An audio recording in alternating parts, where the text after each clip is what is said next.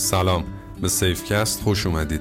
من رضا عرب آمری و امروز قراره در مورد مدیریت دانش حرف بزنیم. من اول براتون یه مقدمه و کلیات از مدیریت دانش میگم بعد صحبت های مهندس بیات رو در خصوص راهبردهای پیاده سازی مدیریت دانش میشنویم و بعدش هم یه جمعبندی می‌کنیم در خصوص مدیریت دانش و یکم در خصوص استاندارد مدیریت دانش حرف می‌زنیم.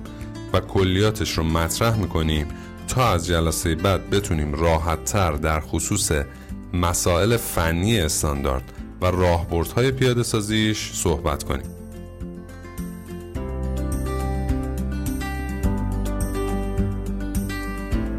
اول از همه راجع به این حرف بزنیم که چرا این موضوع رو انتخاب کردیم و بعد برسیم به جزئیات ماجرا. موضوع مدیریت دانش مدت زیادیه که اسمش افتاده سر زبونا. کلی پروژه واسش توی شرکت های مختلف انجام شده کلی پول جابجا شده و خلاصه کلی نرم افزار مدیریت دانش هم توی سطوح خرد و کلان تولید شدن و در حال حاضر در حال استفاده هستن. ولی نکته ای که شاید هم من هم شما بهش پی برده باشیم اینه که واقعا کو مدیریت دانش. ما کلا عادت کردیم اگه چیزی یاد گرفتیم که به نظرمون ارزشمنده توی صد تا سوراخ قایمش کنیم و سعی کنیم ازش یه پولی در بیاریم. یا اگه به کسی منتقلشم کردیم دست و پا شکسته منتقل کنیم که نتونه ازش استفاده کنه. تازه اگه اون چیزی که بهش پی برده باشیم دانش باشه. فایل به درد بخورم داشته باشیم کلا به هیچ کس تحویلش نمیدیم. البته اگه فایلایی که داشته باشیم ما اسمشو بشه گذاشت دانش. پس کلا موضوع دانش یه جورایی با فرهنگ عمومی جامعه ما سازگاری نداره. همه هم مثالهاشو دیدن زخمش هم خوردن. این ماجرا ماجرای جدیدی نیست. امروز می‌خوایم یه مقدمه از مدیریت دانش بگیم. و براتون توضیح بدیم که این موضوع یعنی موضوع فرهنگ مدیریت دانش انقدر مهمه که توی استاندارد مدیریت دانشم به سراحت در خصوصش بحث شده که اگه فرهنگش رو توی سازمانتون ندارید سراغش نرید.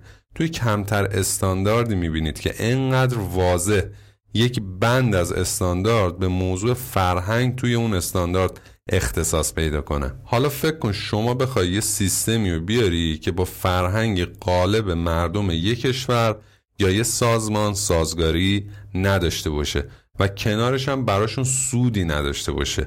و اگه سودی هم وجود داشته باشه در ظاهر فقط واسه کارفرماست و برای افراد ریسک از دست دادن کارشون هم وجود داره. چون دارن اون دانش رو منتقل می‌کنن و هرچی که بلدن و میریزن روی داریه. اون وقت دیگه تضمینی هم نیست که به شما نیازی باشه یا نباشه. پس همین اول اشاره کنیم به یه موضوع بنیادی توی این ماجرا. و اون همینی که کلا این ساختار یا نمی‌تونه توی سیستم ما پیاده سازی بشه یا اگه بخواد پیاده سازی بشه باید حتما یه پیوست فرهنگی مستحکم هم کنارش داشته باشه. این پیش زمینه رو داشته باشیم تا بریم بحثمون رو با یه مقدمه در ادامهش هم صحبت با امیر بیات ادامه بدیم.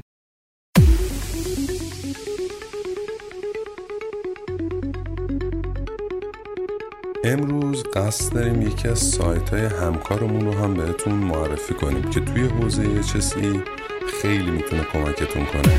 سایت همیار HSE به آدرس همیار hse.ir که اطلاعات خیلی مفیدی رو در خصوص HSE مثل آینامه ها و موارد مرتبط به اونا و همچنین خدمات مرتبط با HSE مثل برگزاری دوره آموزشی حضوری و مجازی بازرسی فنی تجهیزات ثبت و صدور گواهینامه های سیستم های مدیریتی خرید و تأمین تجهیزات ایمنی و تجهیزات حفاظت فردی رو بهتون ارائه میده. سایت همیار hse.ir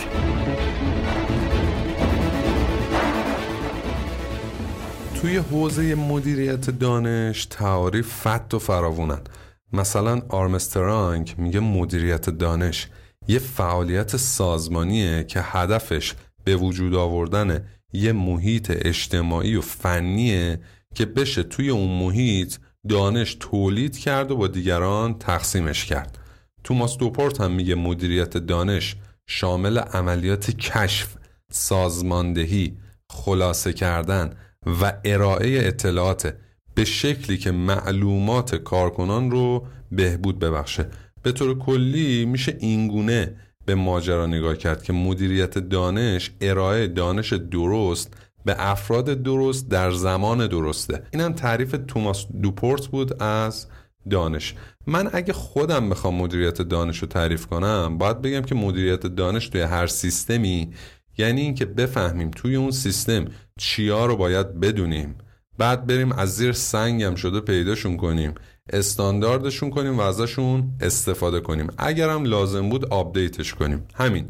کلا این ابزار مدیریت دانش یکی از control measure های ما برای پیشگیری از ریسک های حوزه منابع انسانی. یادمون هست که منابع انسانی کنار همه ریسکایی که دارن یه سری چالش اساسی هم می‌تونن برای سازمان ایجاد کنن. مثلا یهو بذارن برن پرسنل و همه چی رو با خودشون ببرن.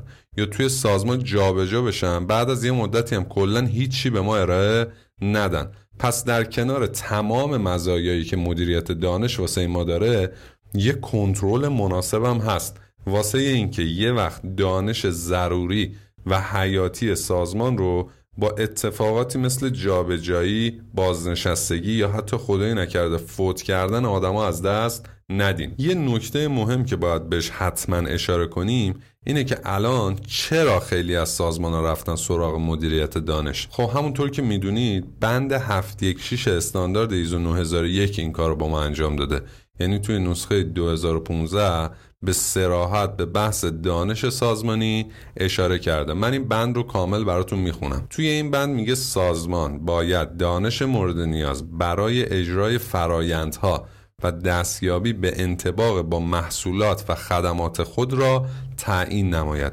این دانش باید برقرار نگه داشته شود و به حد کفایت در دسترس قرار گیرد. هنگام پرداختن به نیازها و روندهای در حال تغییر سازمان باید دانش فعلی خود را در نظر بگیرد و چگونگی به دست آوردن یا دسترسی به دانش فراتر مورد نیاز و به روزآوری مورد نیاز را تعیین کند. توی یادآوری یک میگه دانش سازمانی دانش خاص هر سازمانه و به طور کلی با تجربه حاصل میشه. یعنی خیلی شفاف داره از ما می‌خواد که اون دانشی که به شکل تجربه توی سازمان داره ایجاد میشه رو جمع و جورش کنیم. این دقیقا برعکس اون چیزی که ما تو خیلی از سازمان ها می‌بینیم. یعنی وقتی میریم در مورد مدیریت دانش ازشون سوال می‌کنیم هرچی دستورالعمل و روش اجرایی و code of conduct دارن می‌ذارن جلوی ما. در صورتی که توی یادآوری یک به سراحت گفته به طور کلی با تجربه حاصل گردد. یعنی اون پارامترهایی که با تجربه حاصل میشه به درد ما می‌خوره. نه مستندات دیگه. این شامل اطلاعاتی است که در راستای دستیابی به اهداف سازمان استفاده و به اشتراک گذاشته می شود. توی یادآوری دو هم گفته دانش سازمانی می‌تونه بر مبنای موارد زیر ایجاد بشه. منابع داخلی مثل دارایی های معنوی دانش کسب شده از تجربه یادگیری از شکست ها و پروژه های موفق دریافت و به اشتراک گذاردن دانش و تجربه مستند نشده نتایج بهبود در فرایندها محصولات یا خدمات. توی بند ب میگه منابع برون سازمانی به عنوان مثال استانداردها محیط های آکادمیک کنفرانس ها جمعآوری دانش از مشتریان یا تامین کنندگان برون سازمانی هم می‌تونه مبنای جمعآوری دانش ما باشه. توی پیوست استاندارد هم یه توضیحات خیلی ریزی راجع به بحث مدیریت دانش داده. گفته الزامات مرتبط با دانش سازمانی برای مقاصد زیر معرفی می گردند. یک مسئول ماندن سازمان در برابر از دست رفتن دانش های مختلف مانند تغییر کارکنان، عدم دریافت و اشتراک اطلاعات و دو تشویق سازمان برای کسب دانش مثل یادگیری از تجربه، مشاوره، الگو برداری و غیره. خب پس سیستم مدیریت کیفیت هم یه جورایی داره همون نظام مدیریت دانش از آن می‌خواد که دو تا کار انجام بدیم. یعنی می‌خواد به دو تا هدف فرسه اولا اینکه مسئول نگه داره اون دانشی که تو سازمان هست رو. دو اینکه ارتقا بده اون چیزی که باید توی سازمان به وجود بیاد و راجع به تک تکشون توضیحاتی هم ارائه کرده. از بحث استاندارد فاصله بگیریم باید بگم که خط و مرزهای خیلی زیادی هم توی تعاریف و الگوهای مختلف مدیریت دانش مشخص شده. که شما هر مدلی رو باز کنی و راجبش مطالعه کنی به یکی دو تاشون اشاره می‌کنن. مثلا بعضی از مدل میگن مدیریت دانش سه نوعه. مدیریت دانش بزرگ که اصولا در مقیاس بنگاه های اقتصادیه. مدیریت دانش کوچیک که درباره کاربرد سریع روش های مدیریت دانش توی کسب و کاره و مدیریت دانش شخصی که درباره توسعه آگاهانه منش ها و عادت ها برای شناسایی مکانیابی و پردازش دانش ها و اطلاعات شخصی افراده. توی خیلی از مستنداتم دانش رو به دو بخش دانش سریع و زمینی تقسیم بندی می‌کنه. دانش سریع در واقع اون دانشیه که وضوح کافی برای درکش وجود داره. یعنی در واقع دانش ملموسه دانش نوشته شده است مدونه میشه خیلی راحت راجبش صحبت کرد. اما دانش زمینی رو چجوری تعریف می‌کنن؟ میگن چنین دانشی به سه دلیل از شفافیت و وضوح کافی برخوردار نیست.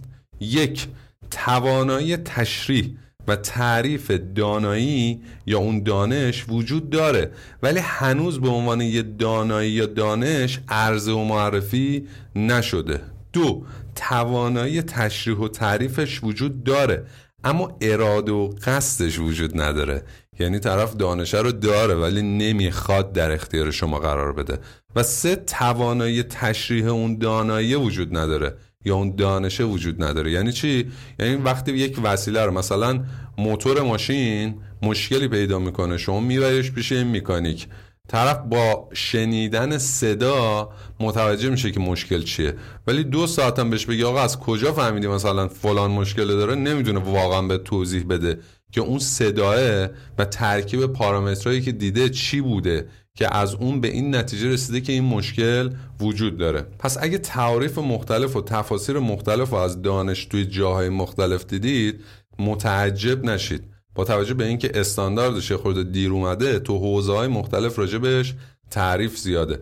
اما توی سال 2018 سازمان بین المللی استانداردسازی اولین نسخه از استاندارد مدیریت دانش رو با شماره C401 منتشر کرد یعنی استاندارد ایزو C401 نسخه 2018 این استاندارد که با عنوان الزامات استانداردهای مدیریت دانش منتشر شد توسط تکنیکال کامیتی 260 یا همون سی 260 تهیه شد که کار اصلیش همونطور که می‌دونید مدیریت منابع انسانیه.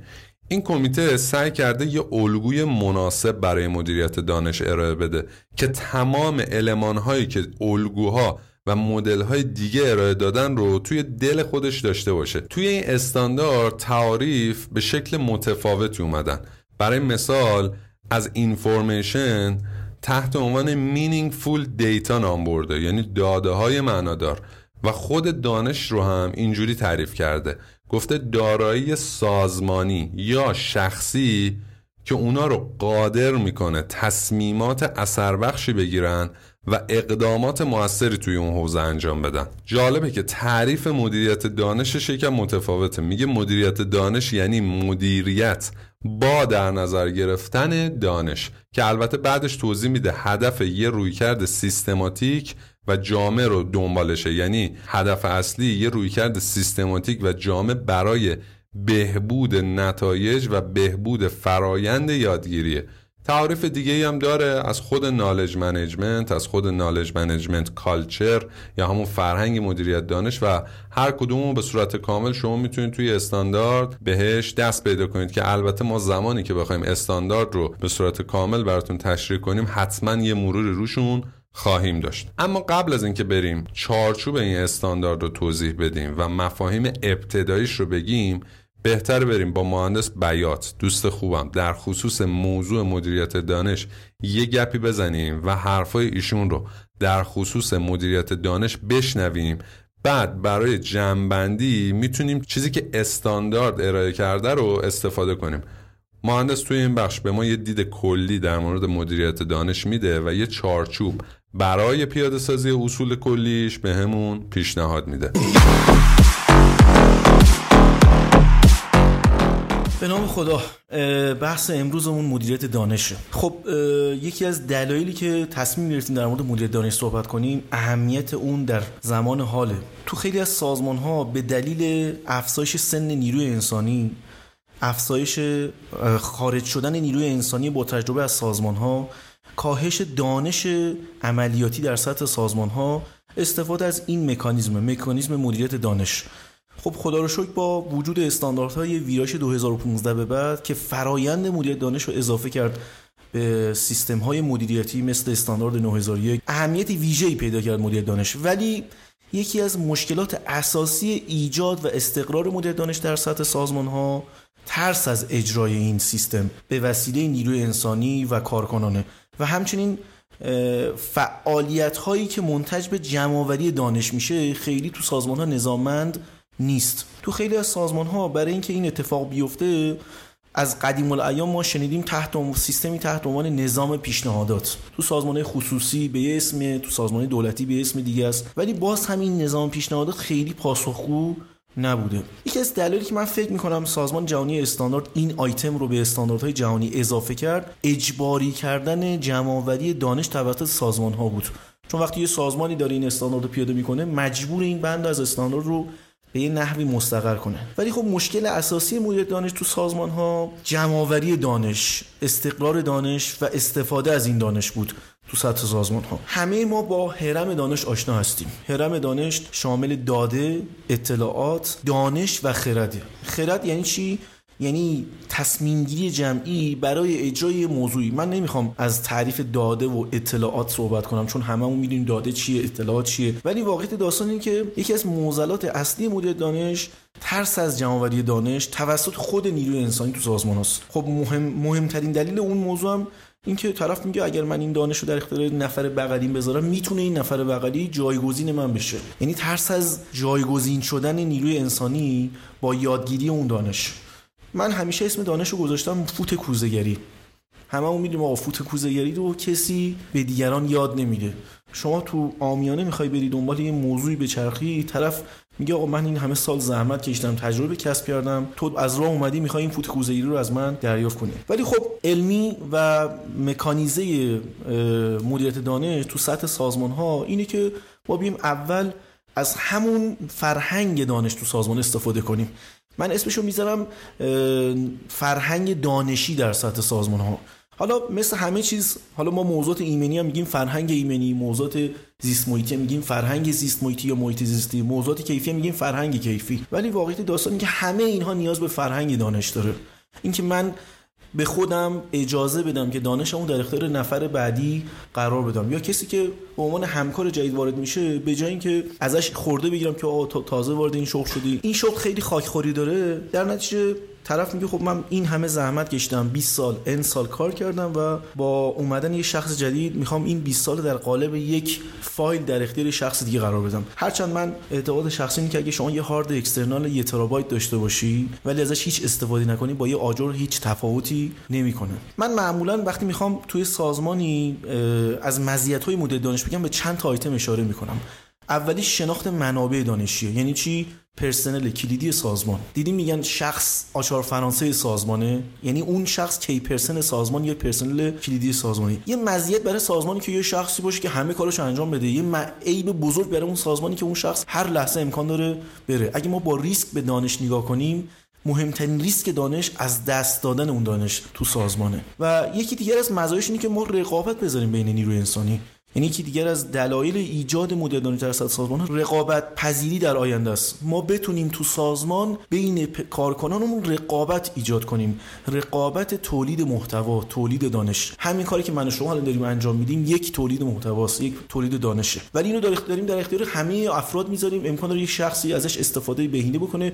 امکان داره کسی هم فقط گوش بده و ازش رد بشه. علاوه حال یکی از مهمترین مزیت ها رقابت پذیری در حوزه دانشه. موضوع بعدی افزایش سلامت کارکنانه. چرا میگیم سلامت کارکنان؟ سلامت کاری نه سلامت انسانی. سلامت کاری. اینکه شخص داره با یه منبع دانشی استاندارد شده کارش رو ادامه میده حداقل ضرر و زیان های کاری. در واقع دوباره کاری ها رو به حداقل ممکن میرسونه. افزایش عملکرد تجاری داره. یعنی چی؟ یعنی اینکه شخصی که دانشش در اختیار ما قرار میده ما می‌تونیم از این دانش برای فروش به دیگران استفاده کنیم. یا توانایی جذب ظرفیت و انگیزش کارکنان داره.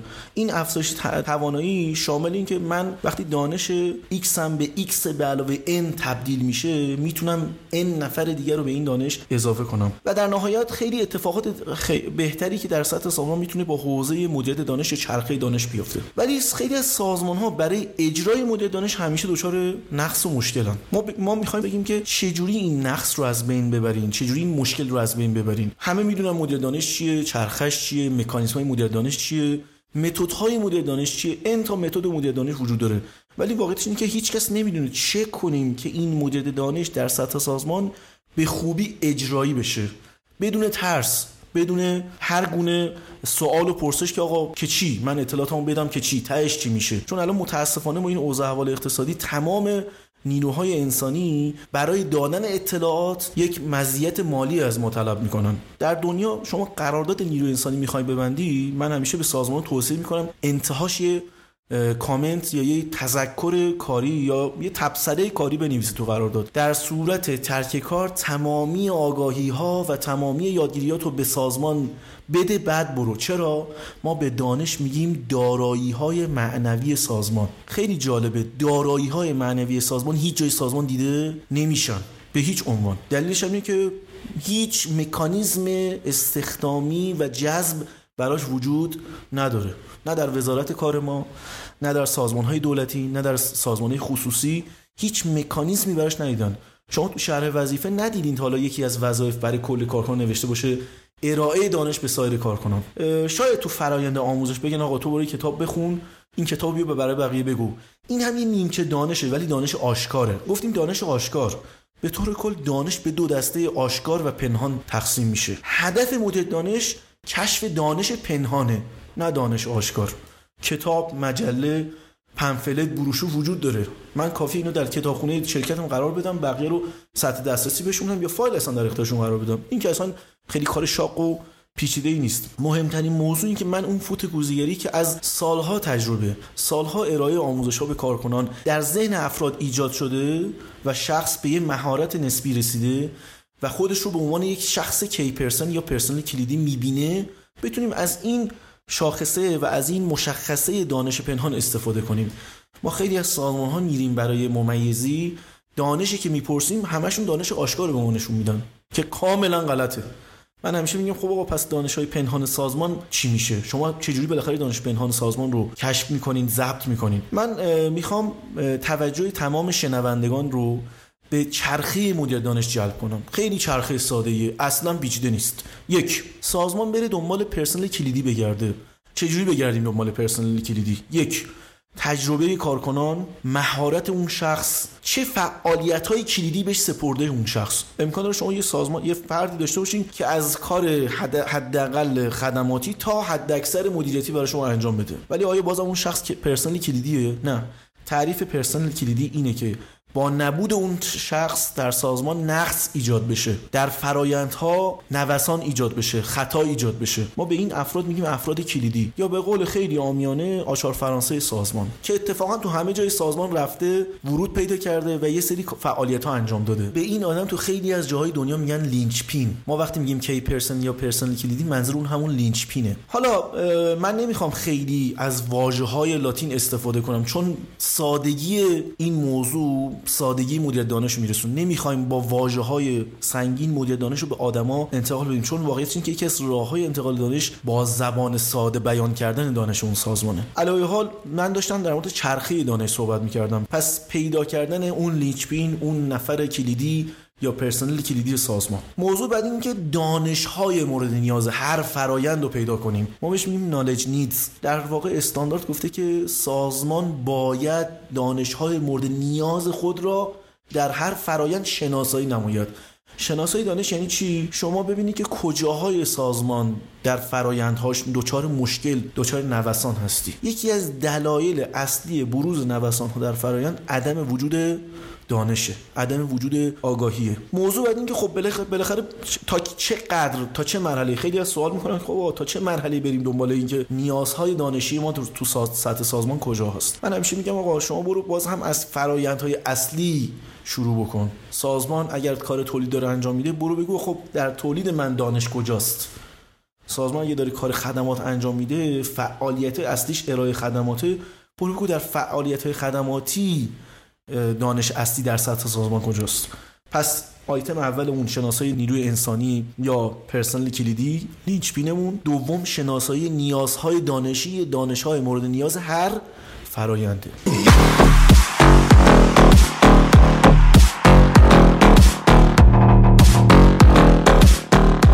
مرحله بعدی مدیر دانش استخراج این دانش هاست.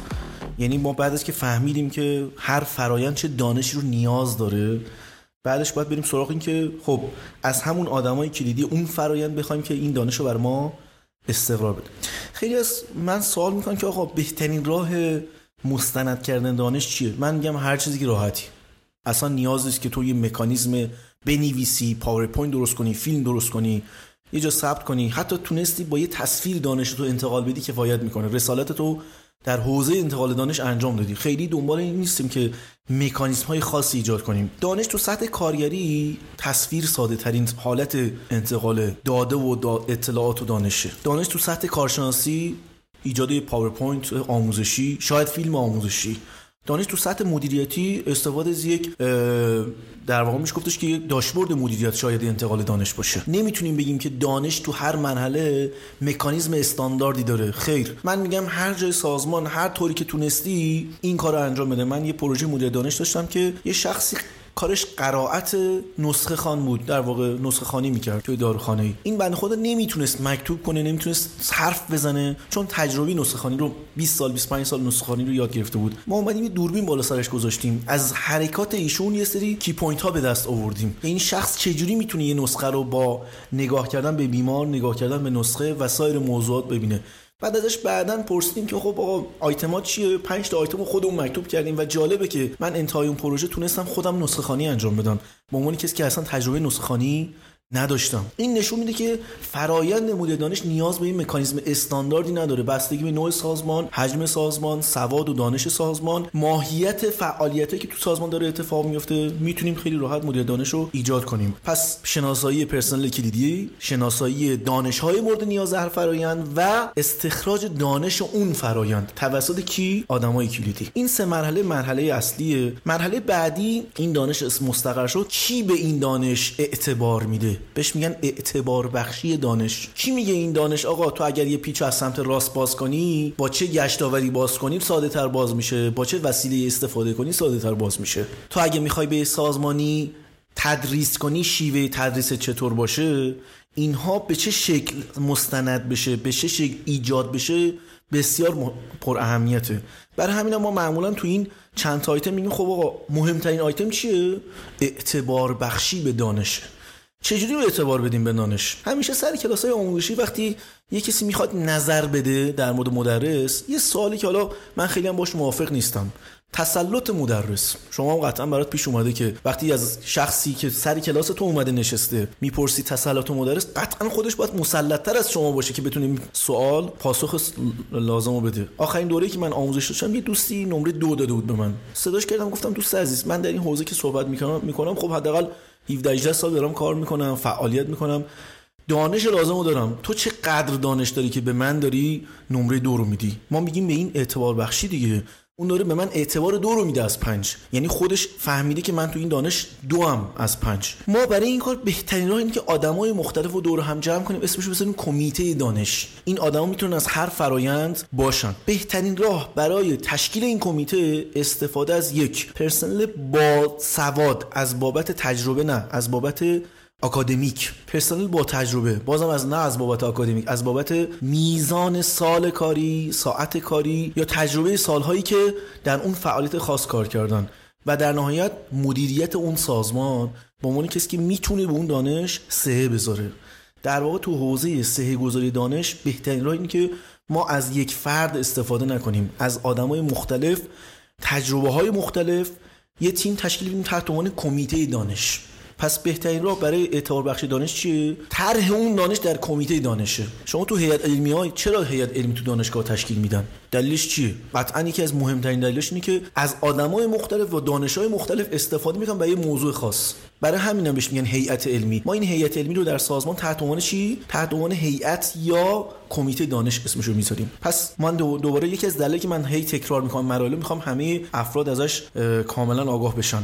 یک اینکه ما بتونیم کی پرسن یا پرسنل کلید رو پیدا کنیم. دو بتونیم نیازهای دانشی هر فرایند رو شناسایی کنیم. سه استخراج کنیم نیازهای دانشی هر فرایند رو. چهار اعتبار بدیم به این دانش ها که آقا اگر امیر بیاز اومدی یه موضوع رو تحت عنوان دانش مطرح کرده چقدر معتبره؟ آیا می‌توان از این دانش به عنوان دانش مورد قبول در سطح سازمان استفاده کرد؟ آیتم بعدی مستند کردن این دانشه. من عرض کردم تو آیتم قبلی که اصلا مستند کردن دانش هیچ استانداردی نداره. شما به هر ترتیبی دوست داشتین این رو مستند کنین. خب من همونطور که عرض کردم دو دسته دانش داشتیم. یه دانش مکتوب یا آشکار بود یه دانش پنهان بود. دانش های آشکار مشخصه. همیشه هم وجود دارن. کتاب مجله مقاله نمی‌دونم فیلم اسلاید عکس هر چیز دیگه که شما مد نظرتون بشه. بهترین راهش با توجه به اوضاع احوال فعلی که همه روی بردن به سمت شبکه های مجازی اینترنت و سایر موضوعات. ما حتی خود اینترنت هم می‌دونیم یک دانش آشکار در نظر بگیریم. شما وقتی دنبال یه چیزی میگردی یعنی داری دنبال دانش آشکار میگردی تو اینترنت. وقتی داری سرچ می‌کنی مثلا توی حوزه‌ای داری دنبال دانش آشکار میگردی. نه دانش پنهان چون دانش پنهان در اینترنت وجود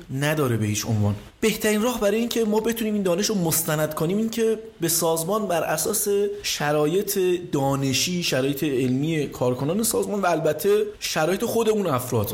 از بابت اینکه تو چه فرایندی قرار دارن تو چه مرحله قرار دارن تو چه position ی قرار دارن مدیریتی ان کارشناسی ان یا کارگری یا غیره. این رو مستند کنیم. ما پیشنهاد می‌کنیم که همیشه تو شبکه های سازمان اینترنت سازمان نمی‌دونم شبکه داخلی سازمان یک شب... یه folder ی رو تحت عنوان KM یا knowledge management یا مدیریت دانش ایجاد بکنن که این از طریق نرم افزاری دسترسی بده به همه افرادی که مورد نیاز اون دانش هستن. چون بعضی از دانش تو سازمان ها سکرت هستن. شما توی فرمول یه محصول نمی‌تونین دانش در اختیار خیلی بذاری. مثال سادهش ما وقتی میریم ممیزی می‌کنیم بعضی ها اصلا فرمولش رو به ما نشون نمیدن. چون این فرمول سالها تجربه کردن که این فرمول رو به دست آوردن. پس خیلی ساده به دست نیومده و خیلی ساده هم در اختیار ما قرار نمیدن. دلیلم داره ها. یکی از دلایل مهم اینکه این اتفاق نمیفته اینکه ترس از لو رفتن این دانشه دارن و استفاده غیر علمی از این دانشه.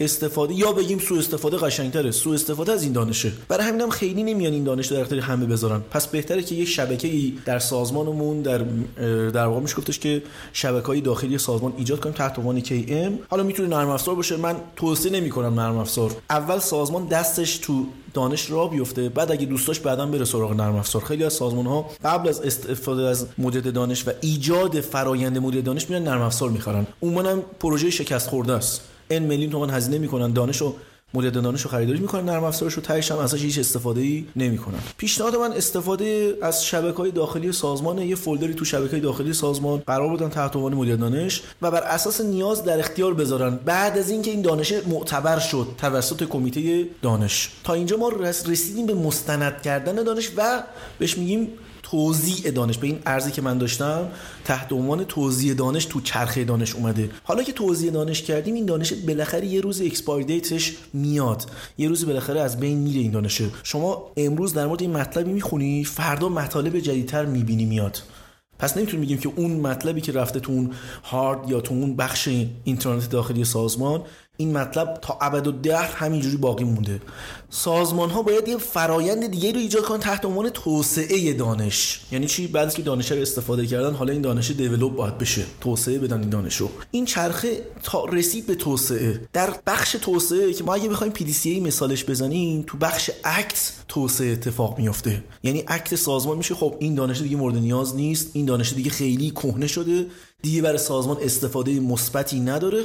پس بریم سراغ توسعه دانش. دوباره پلن. یعنی دوباره کی پرسن رو پیدا کنیم. دوباره بریم سراغ ارزان بزرگتون که مستند کردن اون دانش توسط اون فرایندها و توسط پرسنل کلیدی دوباره اینو اعتبار بهش بدیم. دوباره بیایم یه جایی ضبطش کنیم ثبتش کنیم. در اختیار افراد قرار بدیم.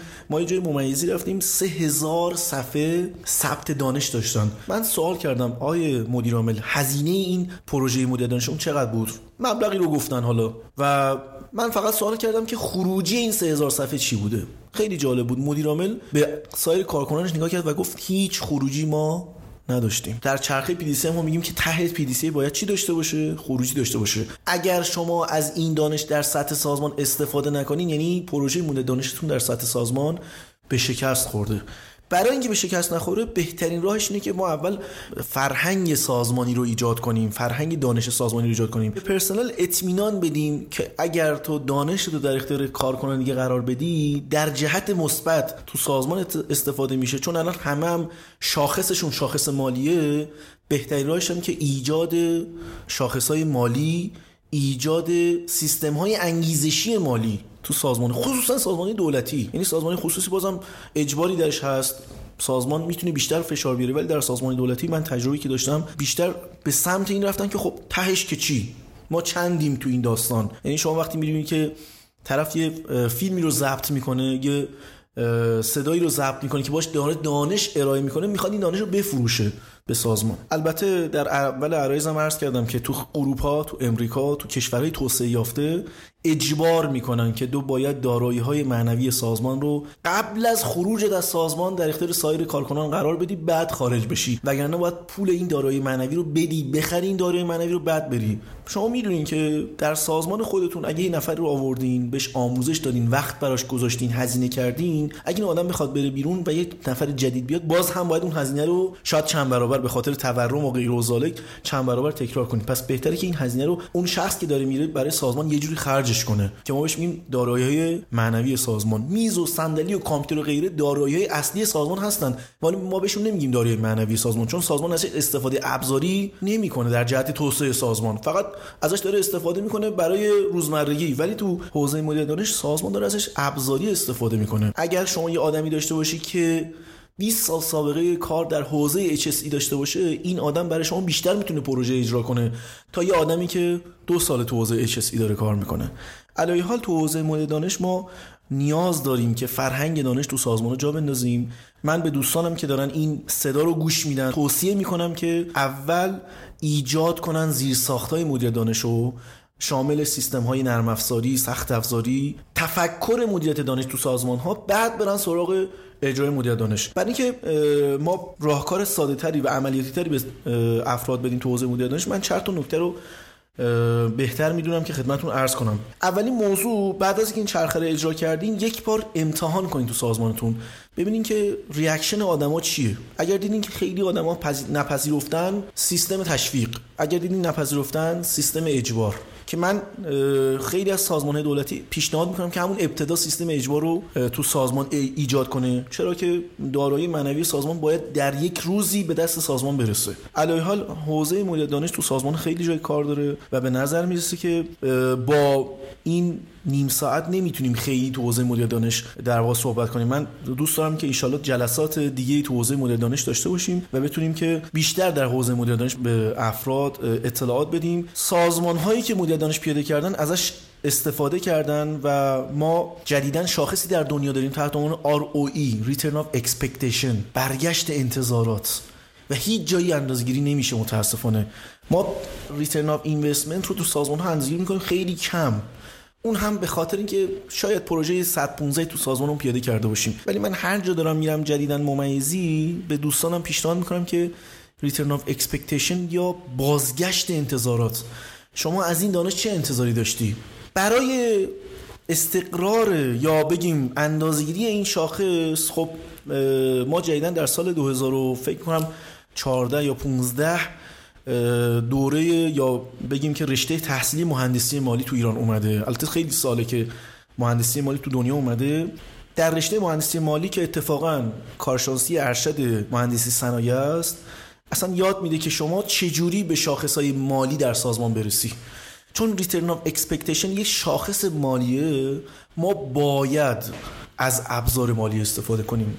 پیشنهاد من که در کمیته دانش یه آدمی که مالی چیه حتما حضور داشته باشه. و برای اینکه بتونیم این return of expectation رو اندازه‌گیری کنیم باید بیایم سرفصلای مالی ایجاد کنیم که اگر این دانش رو آوردیم چقدر برای سازمان ما می‌تونه اثرگذار مالی باشه. اگر این دانش رو مثلا تو حوزه تعمیرات و نگهداری این دانش رو من در اختیار بقیه کارکنان قرار دادم چقدر ساعت توقفات تولیدم کاهش پیدا کرده.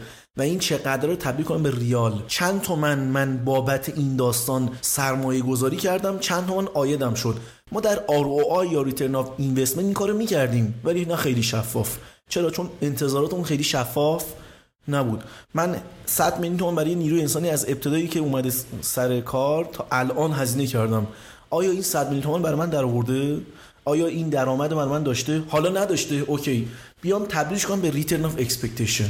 بگم انتظاراتم از این نیروی انسانی توسعه دانشه با این توسعه دانش من می‌تونم در عرض 6 ماه این 100 میلیون تومان رو برگردونم.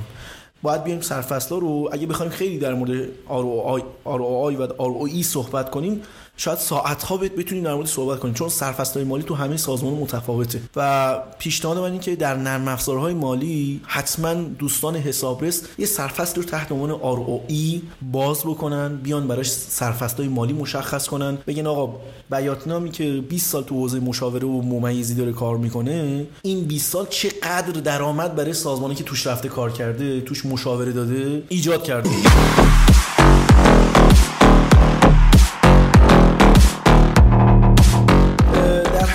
تو حوزه ROE پیشنهاد اساسی من این که سازمان ها بیان یه سرفصل رو ایجاد کنن. شاید سوال تو ذهن باشه که آقا روش های انتقال چطور باشه؟ انتقال دانش. من عرض کردم که روش انتقال دانش تو هر سازمانی متفاوته. یعنی شما وقتی ثبت می‌کنی انتقالش هم قطعا متفاوت وقتی داری این دانش رو با شیوه های مختلف مثل تصویربرداری مثل فیلم و عکس و اسلاید مثل ایجاد یک فایل کاغذی در یک اتاقی تحت عنوان ما بهش میگیم مثلا دفتر فنی. تو خیلی از سازمان ها دفتر فنی وجود داره. در واقع دفتر فنی یک دفتر مدیریت دانش آشکاره. ما بهش بذاریم مدیریت دانش آشکار. یا کتابخونه‌ای که می‌بینین دفتر مدیریت دانش آشکاره. تو کتابخونه شما می‌خوای بری یه مرجعی رو پیدا کنی ازش یه چیزی رو انتقال پیدا کنی یه آموزشی بگیری میری یه کتابی رو دنبالش میگردی و در نهایت انتقال اتفاق میفته در مورد دانش های پنهان خیلی راه ها وجود داره. ما می‌دونیم که متدهای مختلفی مثل متد کاخ سفید متد نوناکاتاگوچی که چک لیست هایی دارن برای تخلیه اطلاعات آدما تو حوزه دانش. یکی از راه های استخراج دانش و انتقالش استفاده از همین چک لیست های استاندارده. شخص نمیده دانشش رو در اختیار من قرار نمیده. نمی‌تونم ازش دانش رو بگیرم. به قول معروف میگن که این شخص رو باید ببندیش که یه حرف بزنه. یا به قول قدیمی ها با بیز از دهنش باید حرف بکشی بیرون. بهترین راه و ساده ترین راه اینه که ما بیایم از این چک لیست استفاده کنیم که خود شخص رو ناخودآگاه انتقال اطلاعات اتفاق میفته و ناخودآگاه تخلیه اطلاعاتی می‌کنیم. خیلی از سازمان های نظامی دارن از همین روش ها برای بازجوییشون حتی استفاده می‌کنن جالبه. از همین چک لیست ها استفاده می‌کنن. سعی می‌کنن که این چک لیست ها اتفاقا این گوشه نگاهی هم به روانشناسی شخص داره. حالا ما تو صنعتمون جای روانشناسی صنعتی خالیه واقعا. روانشناسی تو حوزه ایمنی تو حوزه محیط زیست تو حوزه کیفیت تو حوزه دانش خیلی خوب میشه از این رشته تحصیلی استفاده کرد. ولی بهترین راه انتقال دانش استخراج دانش از اون صاحب دانشه و ثبتش در یه جایی با هر شکلی و در اختیار قرار دادن اون دانشه توسط افرادی که باید در حال این دانش رو جمع آوری کنن. ما یه مرکزی یه مج... من عرض کردم تو صحبتام شما یه فولدری تحت عنوان KM یا مدیر دانش داشته باشین و اینو در اختیار افراد قرار بدین. شما وقتی یه پوستر رو میچسبونین دیوار که مراقب باشین نمی‌دونم ختمش میچسبونین دیوار دارین انتقال دانش میدین شیوای دانش می‌تونه به هر ترتیبی باشه. ما معمولا تو سازمان ها وقتی می‌خوایم روش ارتباطات رو بنویسیم به همین موضوع اشاره می‌کنیم که آقا چگونه با افراد سازمان ارتباط برقرار کن؟ حالا تو این روش ارتباطات یک پاراگرافی رو اضافه کنیم که چگونه در این ارتباط دانش انتقال بدیم. شیوای انتقال دانش عرض کردم یکی از راهاش مصاحبه است یکی از راهاش درست کردن پمفلت بروشور یا هر چیز دیگه یکی از راهاش نشستن جلسات هماندیشیه. یعنی همون دانش رو بیاریم وسط منی که اون دانش دارم در اختیار بقیه قرار بدم. یادمه که توی اولین پروژه من در سال 79 که حالا اسمشو نمیارم شاید تبلیغ بشه اولین پروژه من یه شرکتی بود که کارگر گفت آقا اگر این شیر سماوره رو به جای اینکه مسی استیلش بکنیم دیگه ما شکایت مشتریمون کاهش پیدا می‌کنه. خیلی جالب بود. ما ازش استفاده ابزاری مالی کردیم و ما به شدت کاهش شکایت داشتیم. ما تای قوریامون در میومد یا آقای اومد گفتش که خب معلومه. دلیل اینکه این تای قوریو در میاد رطوبت بالاست در استانهای مثل گیلان مثل بندر عباس و در واقع میشه استان هرمزگانه. بیایم خود قوری رو چینی بسازیم. در این استانها چینی بفروشیم. دانشه. این شخص نتیجه رسیده و این دانش رو رفتیم بهش بالا پر دادیم رفتیم بهش در واقع میشه گفتش که معتبرش کردیم دانش دیدیم بله درست میگه. و جالب از اون به بعد ما اصلا هیچ شکایتی نداشتیم. نشون میده که شیوه انتقال دانش خیلی پیچیده نیست. خیلی ساده میشه از این شیوه روزمرگی استفاده کرد. شما همین الان تو شبکه های مجازی نمی‌دونم واتساپ تلگرام و هر چیز دیگه ای مطالعه می‌کنی زنگ می‌زنی به دلار داره گرون میشه ها. یعنی داری با توجه به یافته هایی که از این دانش های آشکار پیدا کردی انتقال اطلاعات میدی انتقال تجربه می‌کنی. در هر صورت دانش توسط افراد با تجربه به دست میاد و توسط همین افراد با تجربه باید انتقال پیدا کنه. ولی خب شاید هر جایی نشد این افراد با تجربه رو پیدا کرد نشون و این ازشون خواست که برای دیگران حرف بزنن. این حرفا رو تبدیل به voice کنیم تبدیل به فیلم کنیم تبدیل به اسلاید آموزشی کنیم تبدیل به جزوه آموزشی تبدیل به کتب آموزشی. مگه تا دیروز کتابهای دانشگاهی اینجوری بوده؟ تا دیروز مراجع دانشگاهی به این شکل بوده. خیر. تا دیروز اون آدما میومدن تجربهشون مینوشتن و در نهایت این تجربه تبدیل شد به کتابهایی که ما اسمش رو می‌ذاریم دانش آشکار. علی ای حال امیدوارم که تونسته باشیم حداقل اطلاعات تو حوزه مدیر دانش بگیم. مدیر دانش یک دریای بسیار عظیمه که اگه بخوایم در موردش حرف بزنیم ساعت ها می‌تونیم صحبت کنیم و پیشنهاد می‌کنم که این پادکست ادامه داشته باشه و بتونیم عملیاتی در مورد مدیر دانش صحبت بکنیم.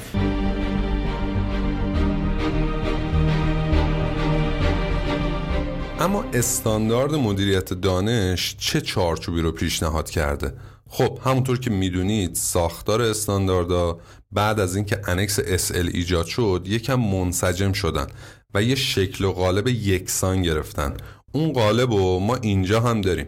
یعنی اگه از مفاهیم و تعاریف بگذریم استاندارد توی هفت بخش الزاماتش رو مطرح می‌کنه. بخش چهار بافت سازمان بخش پنج رهبری بخش شش تحریزی بخش هفت پشتیبانی بخش هشت عملیات بخش نه ارزیابی عمل کرد و در نهایت بخش ده که توش موضوع بهبود مطرح میشه.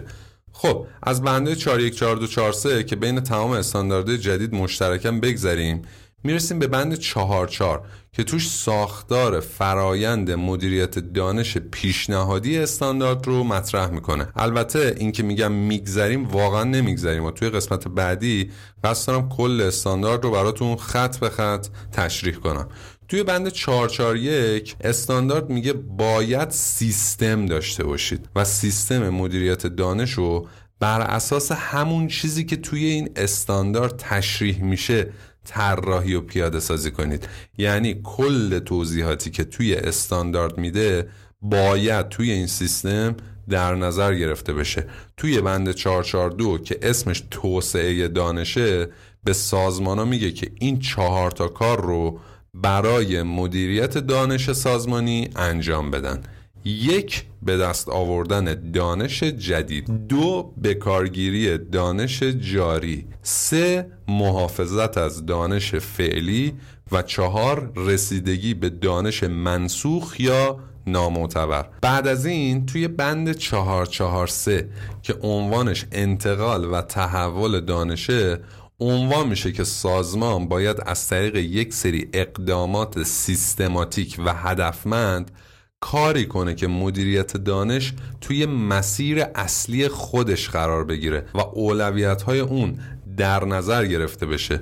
به طور خلاصه باید برای انتقال و تحول دانش این کارا رو انجام بدیم. اول از همه تبادل و انتقال دانش از طریق تعاملات بین نیروی انسانی مثل ایجاد مکانیزم های منسجم برای جلسات، کارگاه ها، پرزنت ها و غیره که توی اون دانش به قول قدیمی ها سینه به سینه منتقل میشه. دو ارائه دانش به روش های مرسوم ارائه. مثل ثبت و انتقال مستندات تصاویر تابلوها جزوه ها پنفلت ها و غیره که اونجا دیگه انسان با انسان ارتباط نداره. اصولا از یک سری داده مکتوب برای اینجور کارا استفاده میشه. اینفوگرافیک ها یکی از پارامترهایی که اینجا خیلی به کار ما بیان مورد سوم ترکیب دانش با فعالیت های روزمره پرسنل یا توی فعالیت های پرسنله. مثل استفاده از سیستم های کدگذاری فرمولا و غیره. مثلا وقتی شما دستگاهی می‌ذارید توی رستوران که با گرفتن قد و وزن افراد شاخص BMI رو بهشون تحویل میده در واقع دارید یه دانش رو توی اون دستگاه ترکیب می‌کنید و بدون اینکه اون نفر بفهمه داره از اون دانش استفاده می‌کنه. منظور بندسه دقیقا اینه. و بحث آخر درونی کردن دانش و یادگیریه. این کار از طریق بررسی ارزیابی و جذب دانش و همچنین به کارگیری اون توی فرایندهای کاری شرکت انجام میشه.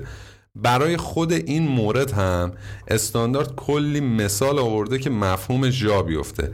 این مفهوم درونی سازی دقیقا برعکس موضوعیه که می‌گفتیم باید دانش پنهان رو آشکار کنیم. اینجا دقیقا منظور اینه که دانشی که آشکاره رو و همه میشناسنش رو یه جوری توی سیستم جا بندازیم که بشه بخشی از دانش پنهان افراد و به صورت ناخودآگاه اون کار رو انجام بدن.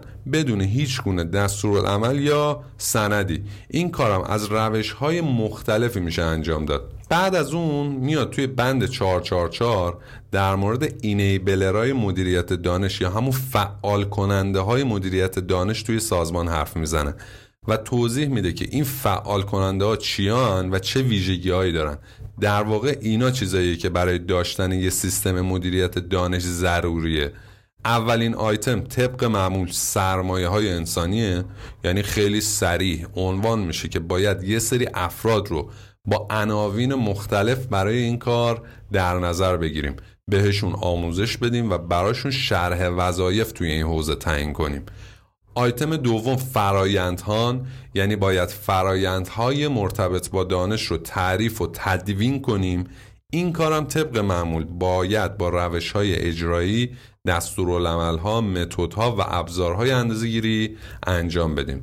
بخش سوم توی فعال کننده ها ایجاد تکنولوژی و زیر ساخته یعنی چی؟ یعنی ایجاد کانال، شبکه های دیجیتال و سایر ابزارهای ارتباطی برای ارتباطات و اطلاع رسانی در خصوص مدیریت دانش بخش چهارم هم اقدامات حاکمیتی و بالادستیه مثل استراتژی و راهبردها و اینجور چیزا و ساختاری که تضمین کنه همه دارن توی مسیر خودشون حرکت می‌کنن. آخرین فعال کنندم فرهنگ مدیریت دانشه که در بردارنده نگرش و تمایل افراد و سازمان توی درس آموزی از شکست و اشتباهات یا قدرت جذب مطالب و موارد اینچنینیه. اینا میشن ستون هایی که از ما می‌خواد داشته باشیم تا بتونیم فرایند مدیریت دانش خوب پیش ببریم.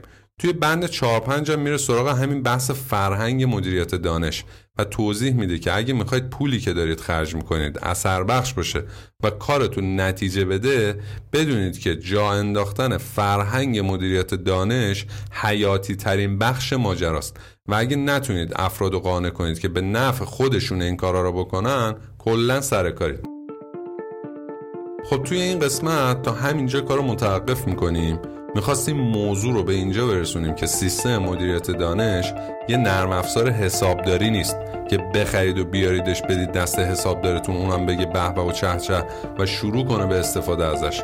حتما باید ساختاری برای فرهنگ مدیریت دانش توی سازمان داشته باشید. تا اپیزود بعدی مدیریت دانش یکم فکر کنید ببینید چه راهکارهایی میشه ارائه کرد تا سازمان آمادگی اینو پیدا کنه که توی اون سیستم مدیریت دانش پیاده سازی بشه. سیاست قوی و خاص تشویقی و اینجور چیزا رو می‌تونید در نظر بگیرید. اجبار هم ابزار خوبیه. میشه راجع به تک تک اینا به صورت مجزا صحبت کرد.